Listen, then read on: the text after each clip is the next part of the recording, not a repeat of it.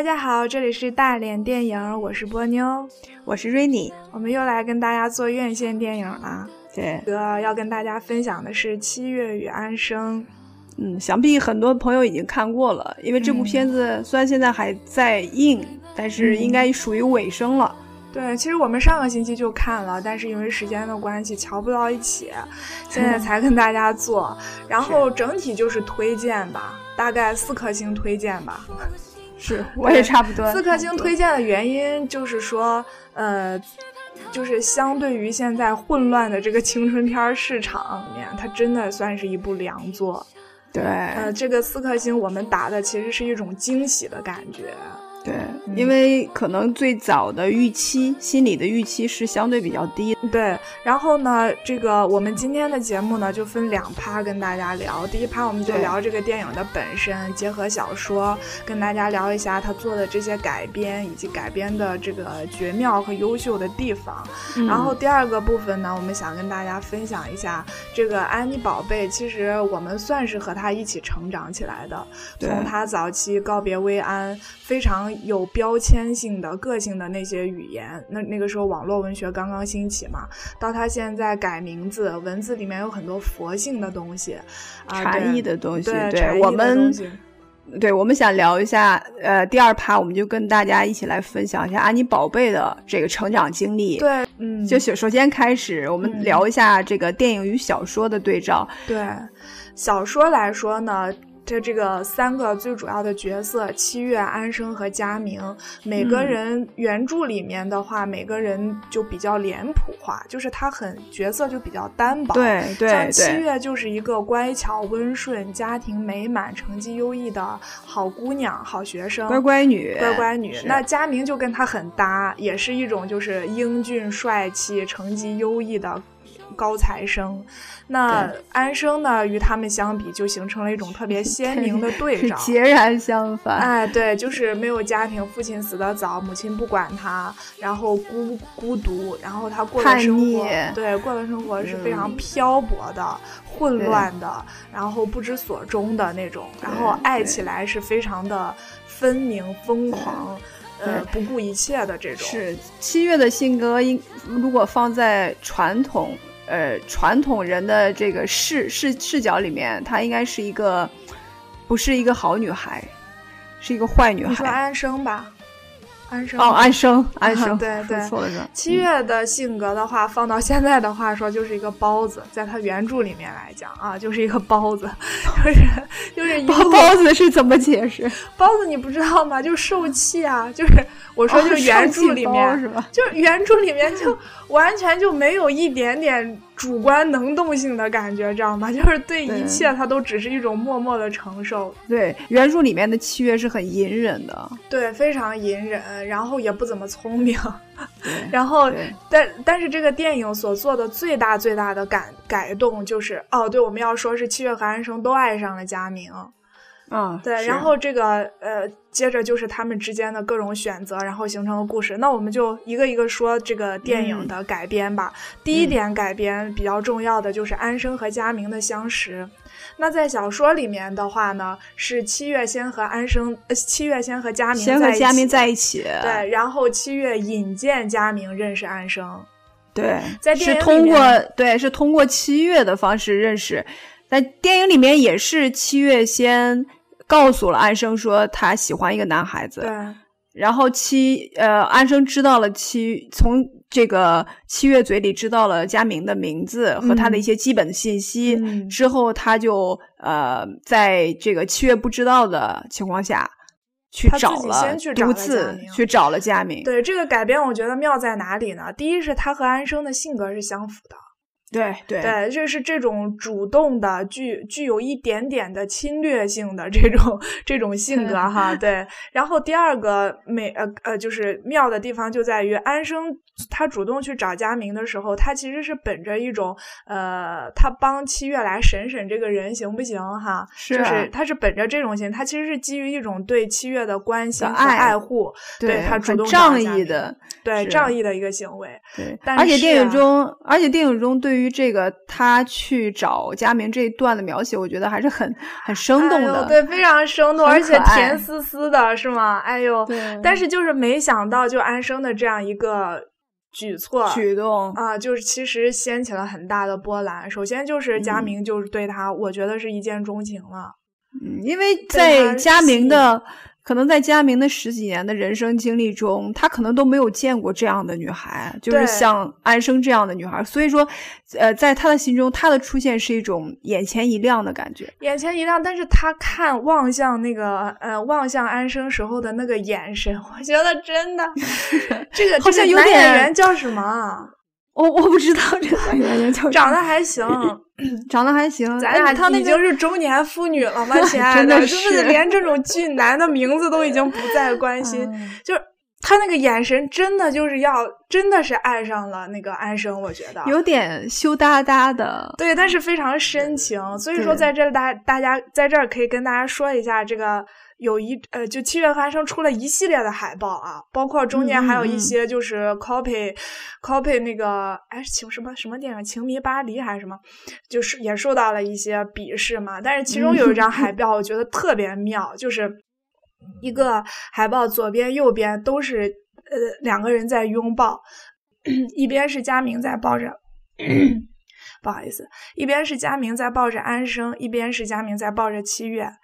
佳明抱着七月的时候，眼睛是望向别处的；然后佳明抱着安生的时候是闭着眼睛的，甜不甜？明白。对，所以说 佳明的这个心里面，他对这两个女孩的选择，其实是对他和七月在一起的时候，其实心想的是别处。那他想的是谁呢？在他另一边抱着安生的时候，他就会闭上眼睛，感受那种拥抱，这就是答案。然后，其实，在电影中，他呃，佳明可能呈现出来一种很暧昧、很纠结的这种感情。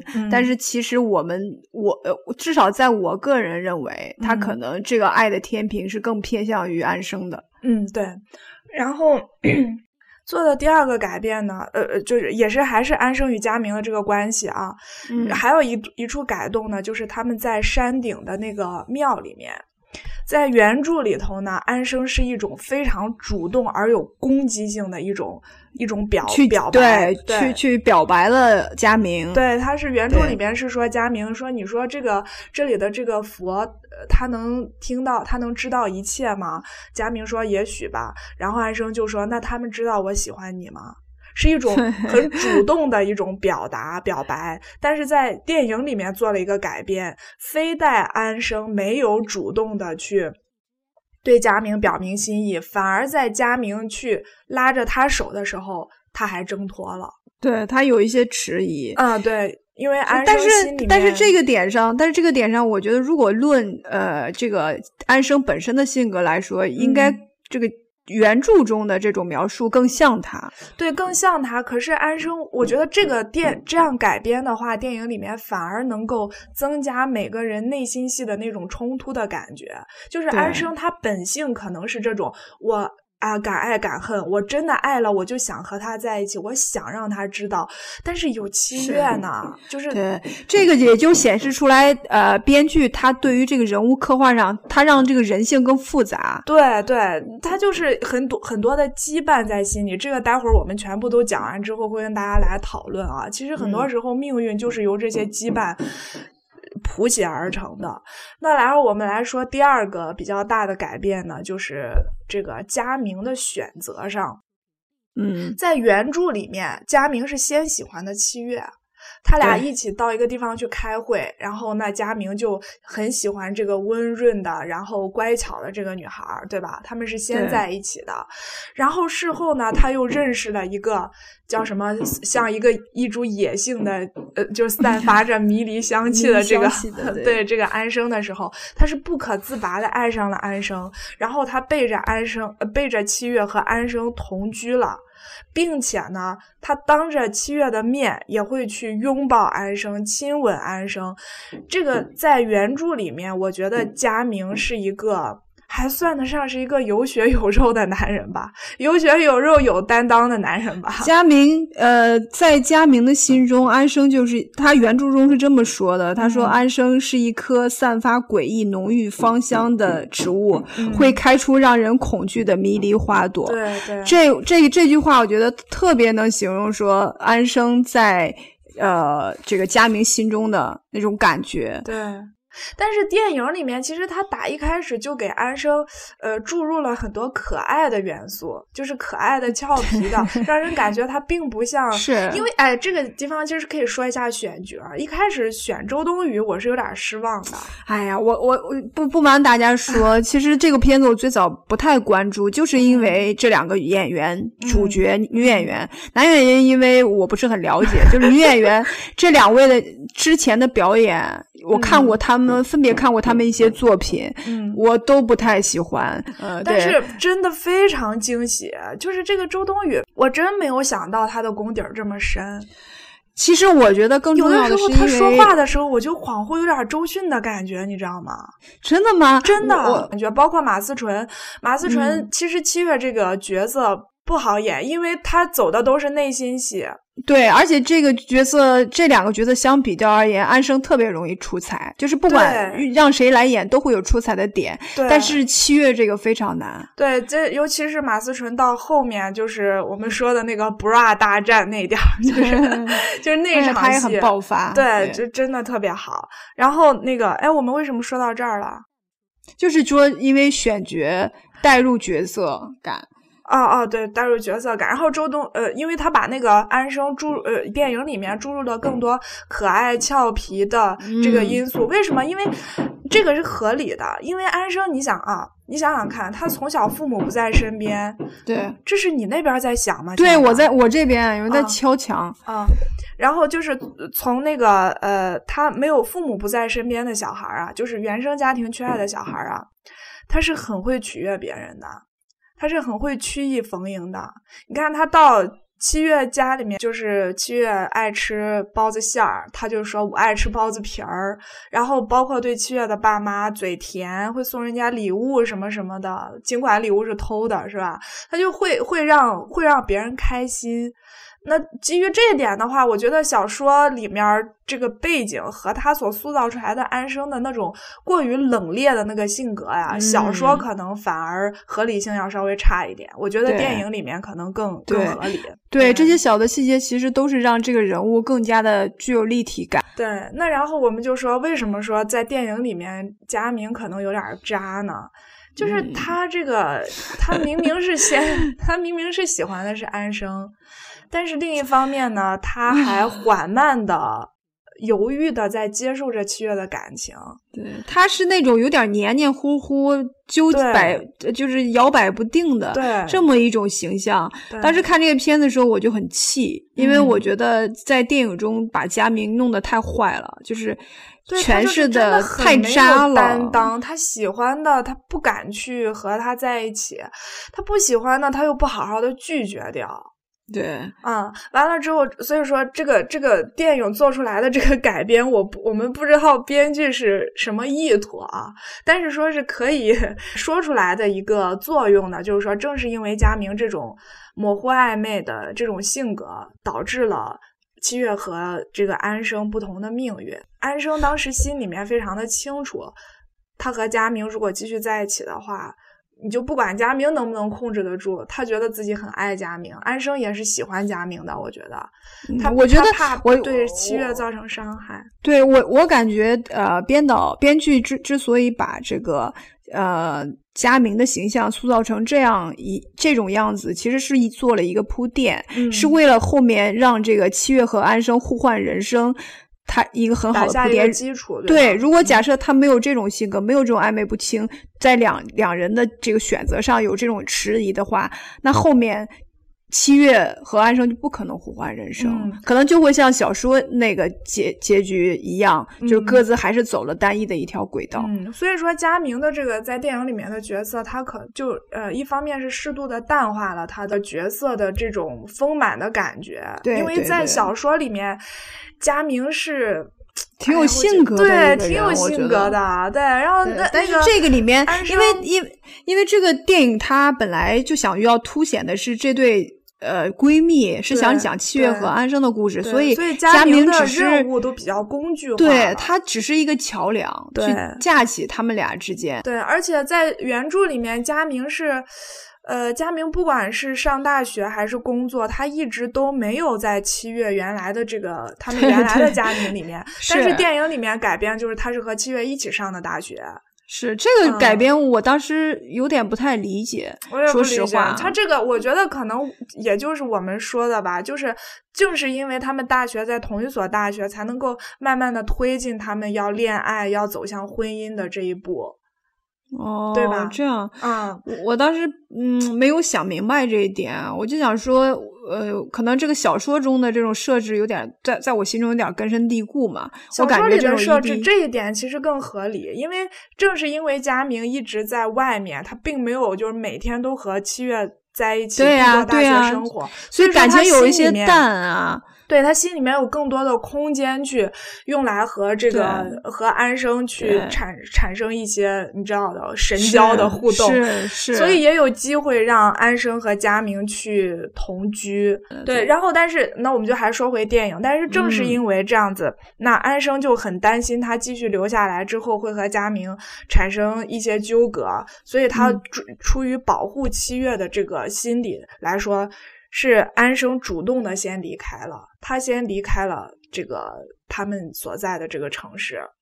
对，然后，然后还有一个小的改编，其实就在他离开之前呢，他在跟这个七月说再见的时候，他脖子里面的那个项链掉了出来，就是一个菩萨，应该是。男戴观音，女戴佛，应该应该是一个观音像的，就等于说是说，呃，在这个电影中，七月很早就知道了安生和佳明的关系。对，早在他们在庙里的时候，他就知道。对，他在庙里，他就其实就目睹了他们俩之间发生的那一系列的事情。嗯，而且当他送别的时候，看到。安生脖子里的那个佳明一直带在身边的那个观相以后，他就更确定了，嗯，他们俩之间的这个关系。电影中是这样处理的，但是小说中是说他很晚，就是七月很晚才知道了安生就是包子嘛，因为他就是包子嘛，他什么都不知道。对，都一 一直到俩人要结婚了，他发现佳明说啊，你在电话中刚开始不接电他电话，后来接了以后又很疲惫很累的跟他讲说，你你啊，七月你再给我点时间。我要再想想。当这个时候，他才意识到好像不对，对啊，然后就赶赴到了这个阿加生佳明所在的城市。之后呢，就撞见了佳明和安生在一起。到那一刻，他才知道他们俩原来还有这样的关系。但是电影就很早很早就就让他知道。那这样的话，就是我们说这样的安排，又使七月的这个角色更加的。纠结更加的丰满，对对，就是我他不是个包子，哎，我就当时我就想到《甄嬛传》，你知道吗？就是明明甄嬛她不是喜欢那个十七爷嘛，但是当时就是那个有一个驯马丫头就想杀他的时候，甄嬛就说了一句话，她说：“你可知道，有时候富比不富要。”艰难的多，就有的时候你辜负他比不辜负他，你内心更痛苦。然后就跟就跟这个是一样的。我有的时候我知道一些事儿，真的我反而是更难受。所以说七月一直心里面也是有承担了很多东西，就给了七月很多的。呃，让他去选择，让他心中去纠结的这个机会。对，你你说要要想起来，他那么早都知道他俩关系，嗯，两个都对他那么重要的人，你说他这日子还怎么过？对对，然后所以说呢，我们接下来就跟要大家聊整个电影里面，其实改变最大的，也是我们我和 Rainy 都共同觉得最成功的一个地方，就是在塑造安生一区啊他们俩人生的时候，这种。电影里面融入了更多交换、融合和统一的东西。小说里面就是一种呃从头到尾的一种对立。我们就可以跟大家讲他们的人生是怎么样交换融合的。那自火车站一别之后呢，七月和安生就是一直通过明信片在联系，然后那安生就开始了自己非常非常漂泊的人生。他遇到过很多男人，也跟过不同的男人。那些男人有他爱他爱的长，有的爱他爱的短，有的也根本就不是爱。他也过得很混乱，然后这个漂泊过不同的城市，做过不同的工作。那七月呢，就一直非常乖乖女的，考大学、读大学，找按部就班的在走。对，然后和佳明维持。这种稳定的恋爱的关系，完了之后呢？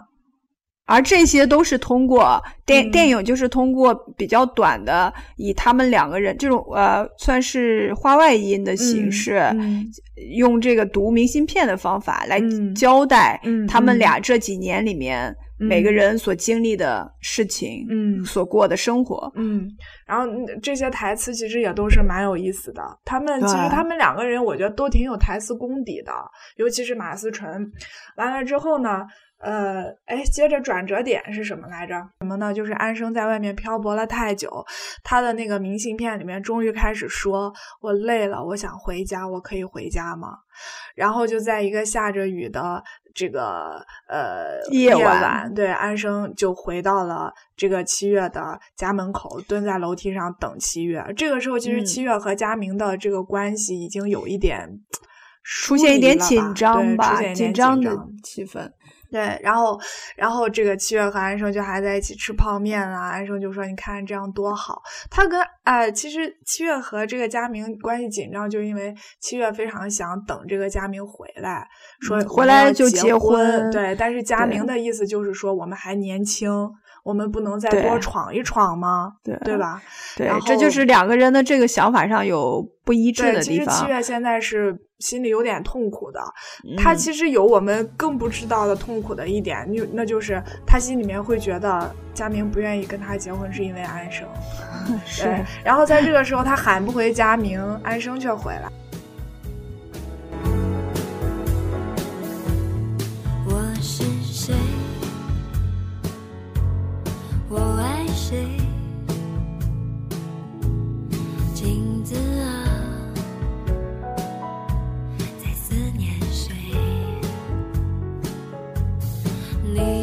是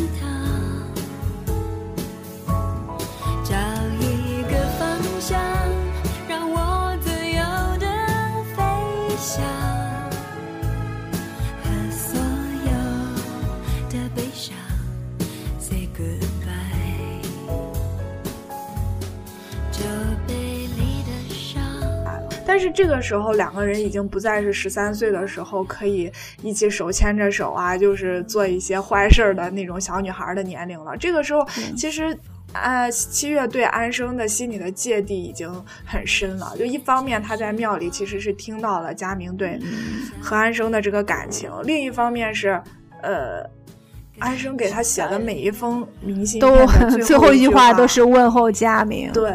然后再加上佳明在这个时候犹豫的态度，又迟疑，对，所以他肯定会有一些怨恨在，他有很多怨恨在安生的身上。对，更何况，更何况安生所表现出来那种拼酒啊，或者是这这就种种的这些行为，在他看来，其实两个人都渐行渐远，渐行渐远。而且我觉得，就作为女人的那种心思，他可能就，他中间也有这个个中，应该他有也有一点对自己的。有一点对自己的不满，他会觉得，就是正是因为这样子，呃，什么都敢做的安生讨了佳明的喜欢。就是我就是一定要是这么一个乖乖的，怎么怎么样的 这种女孩，恨自己不争气，很复杂，对，很复杂。所以说呢，这种复杂纠结的情绪就开始了。他和这个安生的第一场撕逼，这一场的这个台词真的让人非常心痛啊。对他就会问这个问这个安生，就说你不觉得自己这样有点贱吗？啊，然后你你每封明信片都在问候我男朋友，你跟我算的什么什么清楚什么什么的，哎呦那段我觉得挺虐心，不是那种生硬的，然后一言不合就打起来的那种撕逼，他就是其他。之前我们看到了一些我们国产电影中的 就很很很雷的那种撕逼戏，是让你那个 那个撕逼就是你就莫名其妙，你一眨眼的功夫，这些人就砍起来了，你知道吧？但是这两场戏让你看完以后，你会跟着他们俩两位主角的情绪哭啊，尤其是跟着他们在痛。七月去说一些话的时候，安生的那种。眼眶是湿的，还要故作着轻松，故作着笑，还想要努力的来调和气氛的那种、那种、那种表情啊，真的是。我完了之后，其实是因为彼此都两个人都太爱对方了，但是又在爱中又带又带了很深的恨。嗯，对。完了之后呢，这次安生就就离开了。七月，他放了很多钱，然后在那个呃酒店的桌子上，然后就不辞而别了。对，就走了。七月其实追出去的时候，他和安生是在马路是面对面的，但是七月没有上前真正正的去挽留安生。嗯嗯。然后姐妹就在那次就失散了，对，失联了。完了之后，安生就一个人去了北京吧，是吧？对。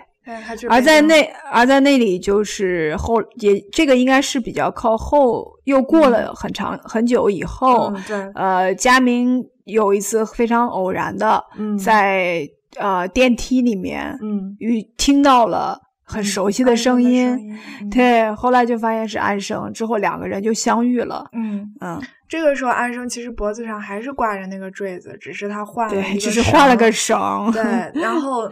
然后这个时候，安生呃找找了一个男人，他应该就是在做别人的小三，因为那个男人还没有离还没有离婚。对，他自己的工作是在做一个房地产的经纪人。对，所以真的有的时候就很心疼安生啊，这个千疮百孔的感情，真的是什么都做过。陪着那些个不靠谱的吉他手流浪过，然后也做过别人的小三，然后当时还很天真的以为自己的人生要翻盘了，他终于要过上有出息的有钱的人生了，结果那个男的就给撞死了。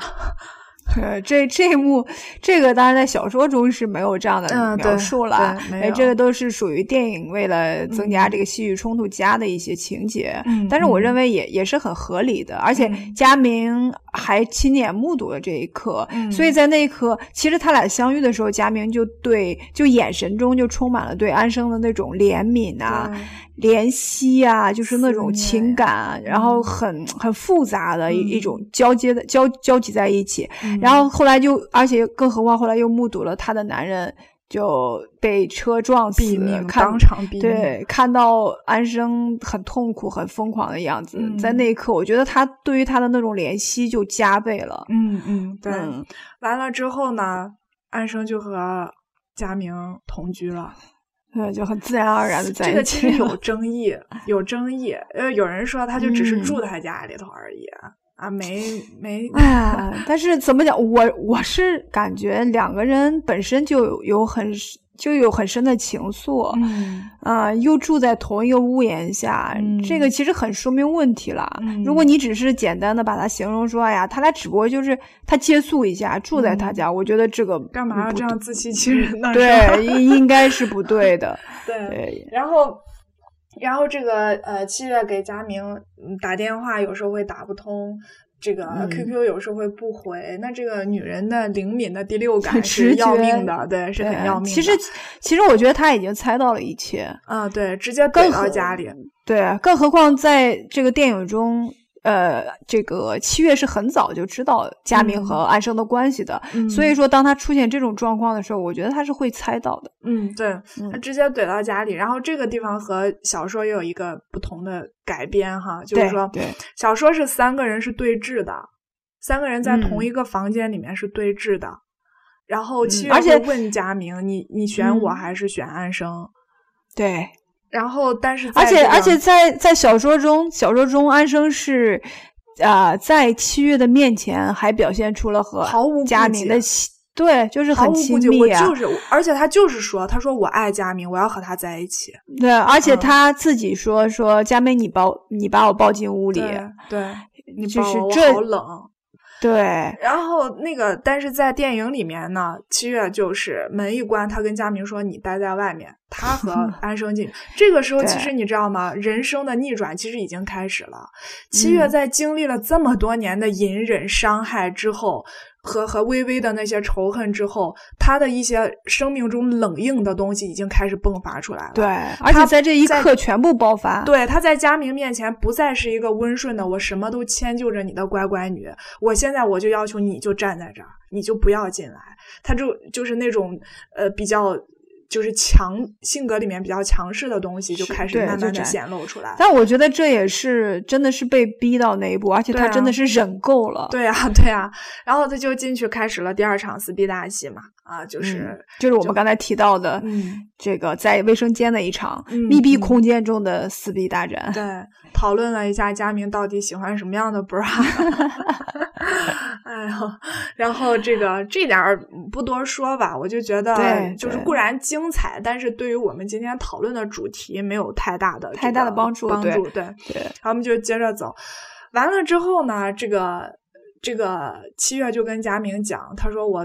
我我应该说是我等你，我等你一个月。这个跟小说中是一样的。对，说你回来我们就结婚。电影里面加了一场戏，就是呃七月走了之后，佳明在操场上跑，在底下跑步，然后安生过去问他说：“你跑步的时候在想什么？”他说：“什么都没有想。”然后安生就说：“你这样跑不累吗？”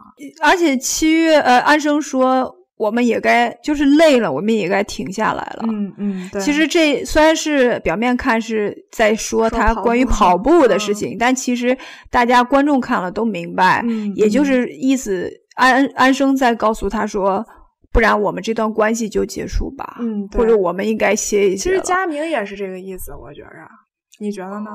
我觉得是啊，而且而且就是在他们在那个卫生间撕逼的时候，你能看出来。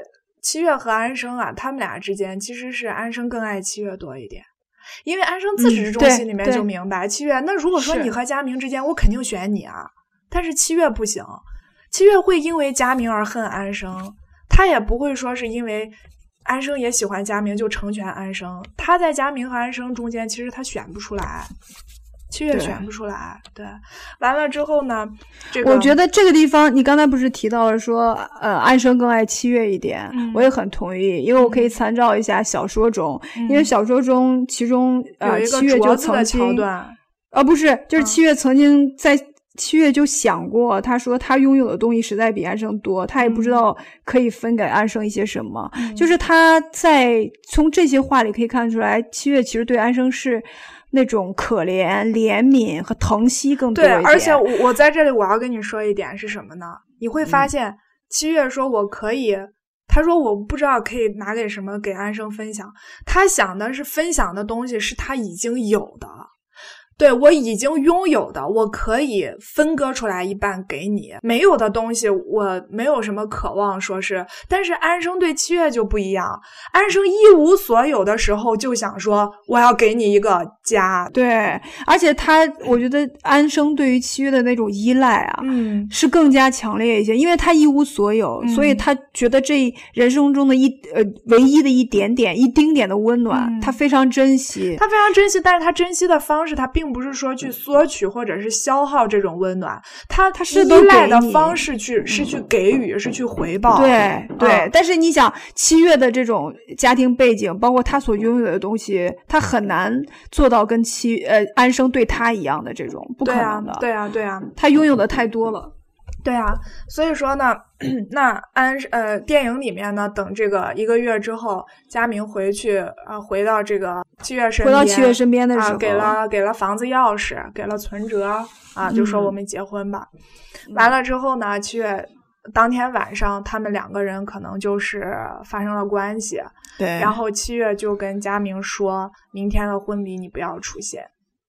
啊，这个，而且我觉得这是电影中改的很好的一点，而且最重要的是，他没有产，他没有用一种顺序的，嗯，去来顺序的交代来诠释这个过程，而是用了一种倒叙的方法，因为他先给了你一个结果，让你看到说有点摸不着头脑，而且有点愤怒，有点激动，说为什么要这样，到底怎么回事？嗯，大家是这种反应，然后他再回过来去娓娓道来说，哦，才给你解开你心。心中那个疑问，原来是这样，因为我最初是没有想到他逃婚，居然是七月指七月的指使，就是七月告诉他说，就是说整个人生的反转就彻底的开始了。对，为什么？我就觉得安生七月到了这个时候，他自己觉得他已经无可失去了。就是他失去了他一生中最好的朋友安生，他的爱情也不爱他。是，而且而且，我认为七月是一个完美主义者。嗯，他在于感情中，他不能掺杂一点一点点的这种不信任和瑕疵，因为他已经深刻的明白说，佳明其实心中是放不下安生的，即便跟他结了婚也一样。所以他宁愿这样的感情，他宁愿不要。对，宁可玉碎不可瓦全。对，所以。他认为自己的这种完美的爱情已经无法挽回，在这一刻，他选择了他要逃离，他要离开。对，然后我我是觉得，还有就是他和安生的两场撕逼，其实也是两个人不断的参照自己的内心，以及去看到对方内心的一个过程。他经过两场撕逼之后，又感受到了自己的一些失去，他觉得自己的这个生命、这个人生困在这个。城市里面这么长时间，他为别人的期待而活了太久太久，所以说在这个时候，他就跟佳明说：“你明天婚礼不要出现，这样我就可以有理由离开这里。”那其实，其实你有没有觉得，其实不不论是七月还是安生。呃，或许都特别向往对方的生活。对呀，他本来就是啊，这就是我们说的这个整个电影里面做的最重大的，也是最成功的一个改编。就是说，一生在漂泊的安生，他其实向往的是安生。安，对他向往的是安定下来，但是一直很安定，一直都很顺畅的、顺利的七月，他其实向往的是安生的那种生活。对，完了之后，安生，然后七月就如此的离开了他原来的这个城市。然后就开始去过安生的生活，然后呢，安生和安生也离开了七月，离开了佳明，呃，就开始过上了七月的生活。他也自己去考了一个什么什么不知道什么类的学校，他也在上学、看书、学习。然后三个人的人生和命运就开始这样从紧紧的相遇纠缠。到最终，到现在，到最终全部走散，对，全部走散没有，就像没发生过任何事儿一样，就各自生活各自的。对，直到安，直到七月有一天出现在了安生学校的走廊上，对对，来找他，扶着自己的大肚子。我们说的这个就是现在，呃，现在这个好，然后我们可以说改编最大的第四点了，就是结局上的改变，而且它不仅仅是。单纯的给你换了一个结局，而是说它呈现出来了。我们刚数了一下，其实一共是五个结局，跟大家捋一捋。啊，就是我这五个结局都来自于哪？主要是有原著的，也有剧中人物嘴中交代的，以及这个电影本身电影所呈现的结局，以及还有剧中人物小说写的。对，就是说呃。就是现在流出来的一些没有呈现在大家面前的一些设想的结局。好，我们来一个一个说啊。原著里面的结局非常简单，就是安生和七月也没咋撕逼，就是捉捉奸的时候啊，也没咋撕逼。完了之后就是呃，佳明回去和七月结婚了，然后安生怀孕了。呃，怀孕的时候难产死了，留给他们一个孩子。七月和佳明抚养着安生的孩子，啊，他们两个人没有再要孩子，这是原著中的一个结局。对，然后这个电影电影中那安生说给佳明的结局是，他和这个七月互换了人生之后，就各自好好的活着。对，而且呃，七月生下了一个孩子。小小七是由安生在帮他带，而七月是去过起了那种漂泊不定的生活，自由的流浪的生活。对，这是这是那个佳明后来找到安生以后，安生告诉他的结局，也可能这就是安生心中能想到的，嗯，一个比较完满的结局。对，然后安生的小说里面的结局就是没有孩子，是吧？小。安生不是写了一篇小说，小说就是他从他们俩在飞机场两个人互相拥抱一下，然后七月没有回头，然后就完了呀。这是小说里面的一个结局。还有一个就是电影所呈现的结局，对，也就是真正的结局。真正的结局就是怀孕的是七月，难产的也是七月，死掉的也是七月，是安生和他一个最后的人生伴侣老赵一起抚养了这个孩子。对，这个时候安生的这个，呃，这个阶段的衣着呀，感觉啊，都有了很大的变化了。白衬衣，嗯，白衬衣，嗯很没有爆炸头，也没有自来卷儿什么的，对，很很干练，很成熟。对对，然后还有第五种结局，来。这个是我在的结局，对，是我在网络上看到的一版，而且导演已经把它拍出来了，只是没有把它做选做最后电影的结局。也就是讲述的是说，假设有这一种可能，就说当初如果没有那样，我们三个人会是怎样的结局？然后他就给了一个呈现，他讲的是当时。呃，安生不是去找了佳明嘛？就是在在这个七从七七月嘴里得知有佳明的存在以后，他去找了呃佳明。嗯，直到他他还没有跟佳明相遇，他只是看到佳明的时候，嗯，就在这一刻他犹豫了，他没有走上前。嗯，再之后。七月出现了，七月说，七月对佳明说，我们班里要组织一个活动，你能不能来帮帮忙？嗯，然后佳明就很欣，就是很欣然的接受了，两人就很甜蜜，嗯，呃，一起并肩，扭转身走向远方，嗯，然后远处的七月就默默的望着两啊，远处的安生默默的望着两个人的背影。然后有一些欣慰，有一些幸福的笑了，之后自己默默的离开。嗯，其实这个我们就就讨论到这个，为什么说拍出这么多不同的结局？哈，嗯，就是命运啊，就人生啊，是会有很多种不同的结局的。对，我觉得你就别说这会儿安生没去找上佳明，他就算找上佳明了，以后的情节中有无数个可能可以逆转，让他们三个人的人生不要变成这样。对，比如说为什么最后还是这样？佳明，比如说你佳明，你你真的喜欢安生，你给他表白呀。安生，如果你真的喜欢佳明，你就接受啊。七月，如果你早就知道的话，你可以去跟他们对峙啊，你可以放弃佳明啊。然后，如果你真的这么向往自由的生活的话，你可以考大学就考远一点呀。那如果说安生你这么向往一个家的话，那你为什么不去接受佳明的感情呢？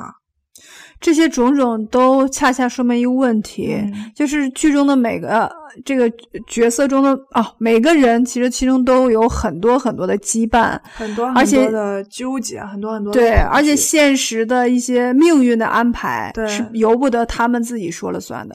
就我就说，命运到最后就是何以为命运？我觉得所有的落脚点都在于一个自我，就是。因为认识自我，并且去表达自我、找到自我，真的太艰难了。对，就像就一句过程。对，有一句非常有名的话，就说我所渴求的，无非是将心中脱颖而出的本性付诸于生活。为什么如此艰难呢？就是他们每个人，就是你去看看过去，你去仔细的品味他们每个人的人生都不容易。七月。心中明明是有一个自由飞翔的梦，但是原生家庭还有周遭人对他的期待，让他选择过一种安稳的、太平的这种生活。然后他的爱人心里面却想着自己最好的朋友，他却要和这样一个男人要去结婚。他一直这种这种忍耐啊，压抑着自己的人生不容易。当他终于想要去飞翔的时候，他有了佳明的孩子。然后生下来，他却死去。那对佳明来说，虽然说我们说电影里面他这个形象是很渣很渣的啊，嗯，但是他也很痛苦。对，一方面是对七月的一种责任心，呃，不忍伤害他；一方面是对安安生的这种爱而不能得、不能厮守的痛苦。那对于安生来说，那就更不用说。那他他内心的那个苦，我觉得我们都是更能够感知和怜悯的。就你看过去，每个人的人生，每个人都这么的痛苦，这么的不容易。那你说，就为什么不我们不能从一开始就活成自己想要的样子呢？为什么一切不能够简简单单的？为什么 就是很宿命的那种味道？所以，我我觉得，我当我看完这部电影，包括以前看了小说之后，我就时常在想，我就说，为什么安妮宝贝的？作品，或者说像《七月与安生》这种典型的作品，为什么会那么受到大家的关注？嗯，而且那么那么多人想要去重新再诠释它。我觉得恰恰就是因为他的作品中闪现出来很多人人性的复杂性，以及那种纠缠。嗯，而且你你没有发现这个剧这个本子本身，它就体现了一种人性的一体两面。对，因为你看似七月和复杂性。对，因为看似七月和安生是两个性格迥异的个体，嗯，但是其实上也可以理解为是一个人的两面生人生，两面生活。对，你看安生嘛，他是流浪的、漂泊的、注定四海为家的这种内心，但是他内心却渴望着一份安定，渴望有一个温暖的臂弯。嗯，但是七月呢？七月是外表看上去乖巧安分、循规蹈矩。不是，我现在跟你讨论的就是我不懂啊。那你，你说你。呃，你不想漂泊，你想过安定的生活，那你就不要走啊！你干嘛要离开呢？你你为什么不掌控自己的命运呢？你你既然想安稳，你就找个安稳的男人啊！你想安稳，你干嘛要去？可是，可是我觉得他不能，他就是很，他就是那种人生的底色里面很疼。我不知道怎么去形容这种感觉，就是，就是他，你知道，人有时候越想得到什么时候，他越是朝着相反的方向在走。为什么呀？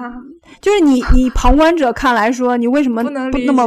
对你为什么那么不清醒？你为什么要缘木求鱼？嗯，但是对于他个体来说。他是用另外一种方式，或者说通过这种我们所看的缘木求鱼去找寻他想要的那个答案，就是很纠结的。我有时候也经常在想，包括那时候最早，因为很小嘛，我我看屈远生这篇文章的时候，大概就是十几岁、十四五岁的样子。我当时就看完以后也很不理解，嗯，就跟你的刚才所提到的那种疑问是一样的。没呀，没呀，我当时看原著的时候，我可理解了。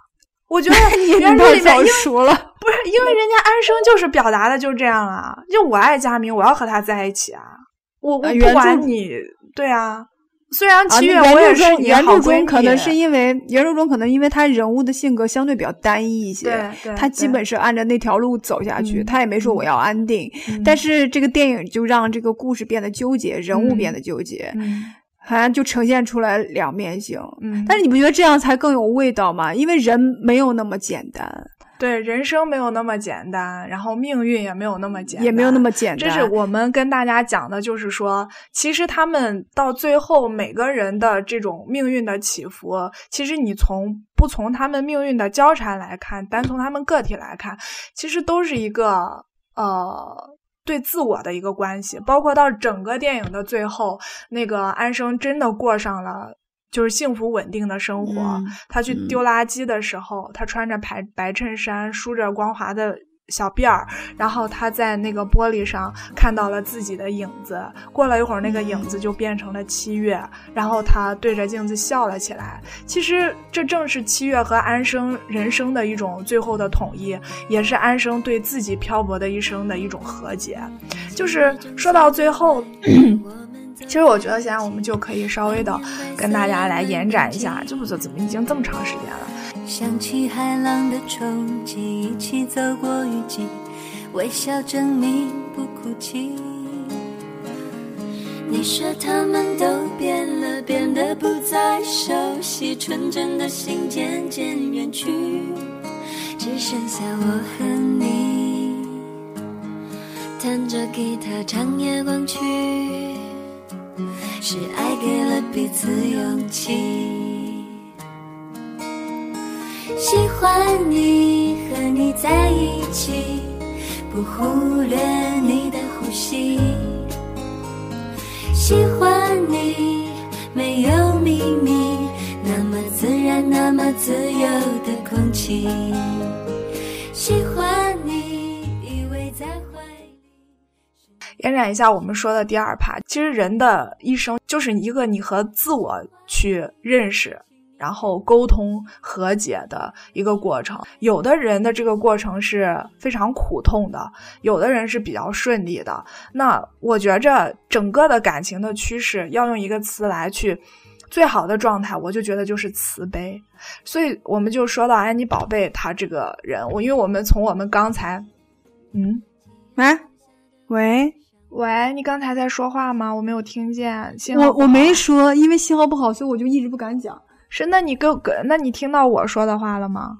我断断续续，后面就听到了，后面听到了，所以我没讲。我说到安妮宝贝的那个那个，因为从刚才这么久的聊天当中，大家也听到安妮宝贝的作品啊，我和瑞妮都是比较烂熟于心的。其实这个也挺诡异的，你不觉得吗，瑞妮？就是闷骚如你，奔放如我，竟然会喜欢 同一类。我们。对呀，我们其实也就是现实中有一点点去缺与爱生，对啊。我们就说到这个安妮宝贝，她一路的这个变化啊。我是十五岁的时候，我最早看的不是她的告别薇安，是彼岸花。哦，那你接触的等于说你是先看她相对中后期的作品，对，然后才去看了前面，是吗？对。然后呢，那个彼岸花呀，如果大家有兴趣的朋友进我们的这个群，那我们可以互相加一下微博的话，就可以看到我拍那个照片。什么叫翻烂了？我那个彼岸花已经被我翻的散掉，整个就一本书被被散成散成了四个部分，就是已经书籍都已经完全破掉了，足足以见得你对这部作品的喜爱。对，哇，停停停，录节目，录节目。然后这个正因我觉着啊，我要是真的是先看的他的告别薇安，我说不定还不喜欢他呢。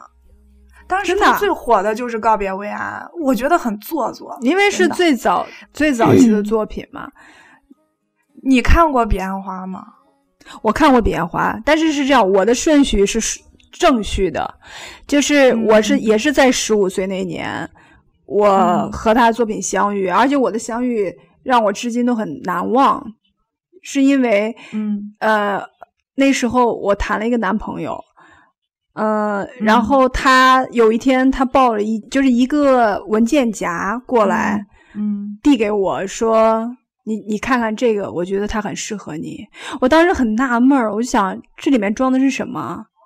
之后他就说：“你不你不要打开，你回去再看。”就很神秘嘛，还带一点点神秘的色彩。后来我说好，然后我就回到宿舍里。那时候我上，呃，高一，刚刚进高高一，嗯嗯，然后我就打开那个到宿舍以后就打开那个文件夹，就发现它是打印的，就是一张一张打印纸夹的整整齐齐的一本集子。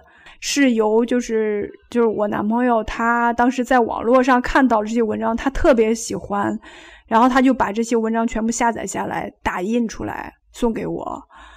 所以就是那一本集子，我抱了看了很久很久，看了很多遍。嗯，现在想来，那一本集子就是告别薇安的出版，就是原版嘛，那些文章，就是我最早跟安妮宝贝相遇的时候。嗯，最早是因为被他的文字震撼到，因为在这之前，嗯，没基本都是看到的一些传统的文学作品，很很少，甚至说是没有见过以这种笔触来写文章的人，没有。所以当时最早的感觉是很震撼。但是不瞒你说，这多少年过去以后，在因为要做这期节目，我又重新去把《告别薇安》书拿到。啊，重新去看了一些，我发现我可能真的是成长了。我在看那些文章的时候，我会觉得 很多文字都特别作。呃，《彼岸花》应该是属于他安妮宝贝集大成之作之一，因为这部是他应该是第一部完整的长篇长篇小说。你像我们刚才提到的《告别薇安》，这都是属于这种短篇及中篇、中篇集，对这种作品集，或者《像二三世》这个都是散文集，有些。但是真正的这个第一部长篇小说是《变化》，而且他这部写的非常成功。嗯，也是你说的那种各种。各种宿命啊什么的，我觉得是在《彼岸花》里面才是体现的更加的 淋漓尽致，对，最淋漓尽致。对，无论是故事的情节，那个男生跟和平，我真的我要被虐死了，你知道吗？就是，哎呦我的天呐！而且我觉得，我不知道啊，我不知道《七月与安生》的这个电影的这个多种结局的这种思路有没有一定程度的 借鉴《彼岸花》，因为《彼岸花》最后的写法也是这样的。我觉得有，而且在我看的时候，因为我们都看过安妮宝贝的安安妮宝贝的绝大部分作品，所以我就我在这个编剧的这个作品，就这个《安七月与安生》的编剧这个剧本中，我就看出来很多呃安妮宝贝其他作品的影子。因为他是，我觉着我要给安妮宝贝平反一下是什么呢？就是你没有看过他。大部分作品你没有窥到他作品全貌的人，就总是说：“哎，你宝贝不就是那个什么一一头像海藻一样漆黑的头发，目光直指人心，光脚穿着一双球鞋什么的？”对，我刚才也说，诸多形象中的一部分呢。那是他一个突出的女性形象，就是他经常会描述的一种女性形象。没有，我没觉得他经常描述这样，他也就告别薇安的那一部啊，到一部作品集里面，对比较多，他也有。很多很多其他的那种形象，你就不看，你就说他那个就只有这个形象，而且他从呃，然后我我我我为什么跟你说啊？我就说我们就讲到这个命运哈，我就说我说我之前是安生，现在是七月，我即将变成安生，为什么？其实你可以看一下安妮宝贝她一直的这个作品的风格的变化，风格，嗯，呃，她一开始的那个文字啊是非常非常的简练有力的。一句话不怎么超过十几个字儿，为什么啊？我觉得那个时候，当一个人他的情感的状态是爱恨分明的时候，他的表达就会非常简洁有力。因为我心里面没有乌七八糟的东西，我说我爱我就是爱，我说我恨我就是恨，我说我痛苦我就说我要死了。但是现在。呃，我但是我跟你的理解不太一样。我的理解是，安妮宝贝其实至始至终，他这么多年，他的文字是有变化的，是有成长的。但是他至终，他一直都贯穿的这个特点就是她文字很简练。只不过这种简没有啊，我觉得我到春燕的时候就已经不行了，你知道吗？到了春燕的时候，到真的就是近几年来，他的那个，你你去数字儿，你就知道了。你去数字儿，你就知道一句话。就会，他会表达出来很多东西。我并不是说这不好，这是因为他自己性格有一种蜕变。就是在他早期的作品里面，他所描述的是一个，就是偌大的城市中，然后身不由己的工作中，以及无可奈何的命运中，一个个体他的爱恨。就是他心里面的苦痛的东西。他后来随着他自己性格的蜕变，他自己的参悟，他佛性和禅意的这种激发，他现在的作品，他表达的更多的是一种心境。他把那种早期中个体的那种感情，他那种小我，他已经隐藏的很深很深。那当一个文字，当你想一个作品，他想去表达一个更加宏大的气场，他想表达是一种人生境界的时候，他的那个语言就必定是啰嗦的。因为他想跟你传递一种悟性，他想跟你传递一种道理，那种真的已经跟他早期的风格已经真的非常不同了，知道吗？我的。可能我觉得中期他有过这么一段阶段，但我如果只简单观他的早期作品和他现在当下的这个风格，我觉得是有点殊途同殊途同归的。因为他早期就是那种感觉是一样的，就是但是从文字他很准没有，但是文字我觉得他文字就是他早期的简单是那种简单粗暴和钝，很钝很直接，就是很撞击你，他那个撞击让你觉得。非常突兀，但是又非常的强烈，是那种是那种简单。但是他现在他现在等于说是又回归到了简单，但这种简单已经朴素的，就是对。但这种简单是一种朴素，一种返璞归真的一种参悟了的，嗯，悟透了的，看透了的那种云淡风轻的一种简单。我觉得这两种简单是完全不够了，对，所以也正是基于这个，才是我要跟你讲的。我们第一趴说的就是自我，第二趴说的就是自。慈悲，不管你能不能找到自我，就是在整个过程中，你和自己、你和世界、你和你这个生命中遇到的人，那些好不容易的缘分啊！真的，你不觉得越老，我们年轻的时候可以说。一些相遇啊、分离啊、告别呀，我们都把它当成小说来写。我我们都是当当时那叫什么“为赋新词强说愁”啊，就是有的时候分别的时候，我们可能没有那么痛苦；相遇的时候，我们可能没有那么快乐。我们但是我们就很想放大，哦对，很想放大那种情绪。但是等现在到了这个年龄，我们越来越感到了人生的一种无力感的时候，我们真的就是。很珍惜每一次的相遇，每一次的分别，但是有些时候这些就已经说不出来了，我们就只能说天凉好个秋，而且我们会看上去是。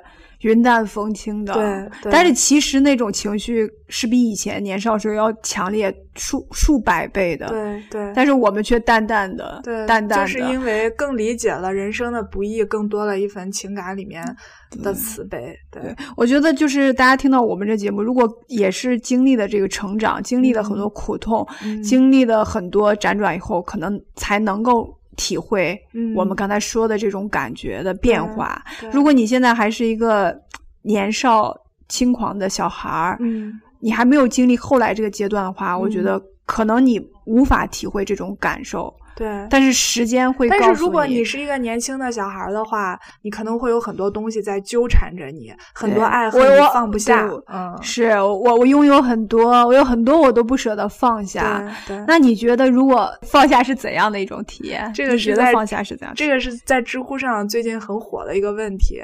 然后我们选了一个特别特别呃好的一个答案，在这里读一读，分享给大家。好，那不就这样吧？啊，再见。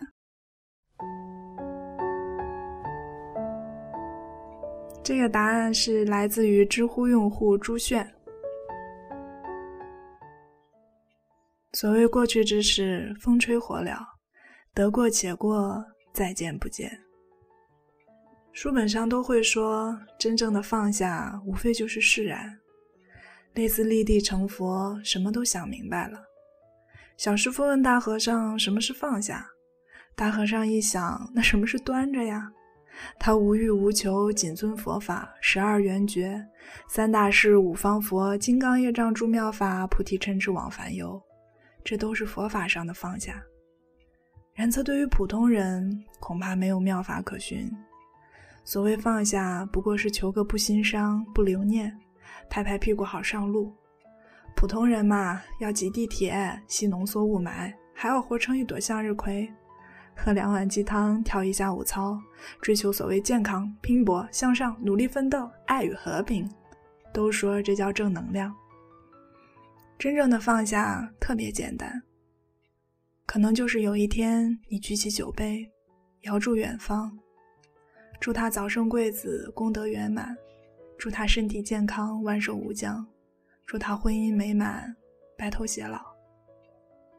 为什么简单呢？在于历来情爱的事，都交由时间去决，最终会让我们通通放下。所谓风霜催人老，春风马蹄疾，一去不回头，再无寸草心。时间老口交还给我们的，终归是某个平淡乏味的人生。有一位伴侣，相敬如宾，热恋如火，走向人生巅峰。幸福像花儿一样，像鸟一样，像超薄避孕套一样。于是，就真的无从怀念了。这是迟早的事情。你放心吧，什么放下不放下，终究会放下；什么执念不执念，终归会妥协。你就什么都不难过，只有幸福了。可那些曾经走过的路、铺过的床、抽过的耳光、夜半的心慌，也就成了书里写的过去的孽债、幼稚的代价、愚蠢的结果。世上再无夜雨思故人，都是些搅不碎的眼泪，撕不开的纸巾。这样是一种好，诚然是一种积极向上的好，鼓励年轻的朋友们建设四化，开心努力的好。但我不明白，到底是哪个人，历史上头一个说要放下？人世间这么多感情，如此多回忆，红铜铁马，泥泞波桨，为什么要这么着急着放下？人人都在苦寻放下。但就像我刚说的，放下不难啊，总有一天你肯定能三头六臂，百毒不侵，无往不利，战无不胜。可你想起一个人，模糊的面孔像一面漏风的鼓，似是而非的气味悉悉索索，你什么也想不起来，你什么也说不出来，你连写都不愿写。可你们不明白，难的是想再端起来，捧起来。摩挲起来，难于登天了。人回忆初恋的捕捉，青春的草莽，年少的狂欢，所追求的、拾取的，无非是那个时代的刻骨铭心、世事心伤。那恰恰是一个一件事儿也放不下的年龄啊！你问我真正的放下，什么体验？恐怕只叫你在无人的街头、拥挤的包厢，唱不出一首落泪的歌。我有一天做了一个梦，梦里我跟那人说我已经变了。我们都红着眼，也不知在哭什么。我抱着他说：“我们和好吧。”我惊醒过来，平躺在床上。天光微亮，也有冬雨。起了一层薄雾，膨胀着如白露的荒野。我本以为我会心有激动，但实际上我只是翻了个身儿，沉沉睡了。我才明白，梦里的那种悲情只属于梦里。我也许会有一整天的时间琢磨这个梦，但我知道仅此而已。可我仍是感恩的，我终于在那片刻的梦中。找回了一点放不下的感觉。有一个人，好似轻锤铁杵，敲打你，琢磨你，袭击你，猝不及防的埋伏你，让你在冷风不止的站台、梦幻微光的山顶、黄灯隽永的走廊，能够不发一语，长叹悲鸣，摇摇头苦笑，抓着头发，捂着胸口，其实是一件好事儿。爱恋的苦痛，青春的烦恼，离人的倩影，得不到的幸福，都别那么早放下。等把他们通通放下，两袖清风，最终什么也没有，你就知道什么叫做欲说还休，凭空罢了。你真的无从回忆，无从伤感。凡夫俗子曾经挣扎着舍命的想要的一切，都无从轻重了。在此之前，我仍鼓励每一个试图放下的人，再多抱一会儿，捧在手里。很多年以后，你什么都有了，美满幸福会有的，而这种明知要分别，还忍不住要爱的悲情，便不再有了。终有一天会这样，在此之前。好好珍惜现在所放不下的一切。真正的放下，不过是一种遗忘。那天你在梦中又见到了那个人，你的伴侣问你为什么醒了。初晨的微光透过新买的窗帘儿，你想了想，好像有一个很长的梦，故事要从很多年以前说起。可具体的细节，你记得或者记不得，都不再重要。你笑了笑说：“没事儿，尿急而已。”过去只是风吹火燎，得过且过，再见不见。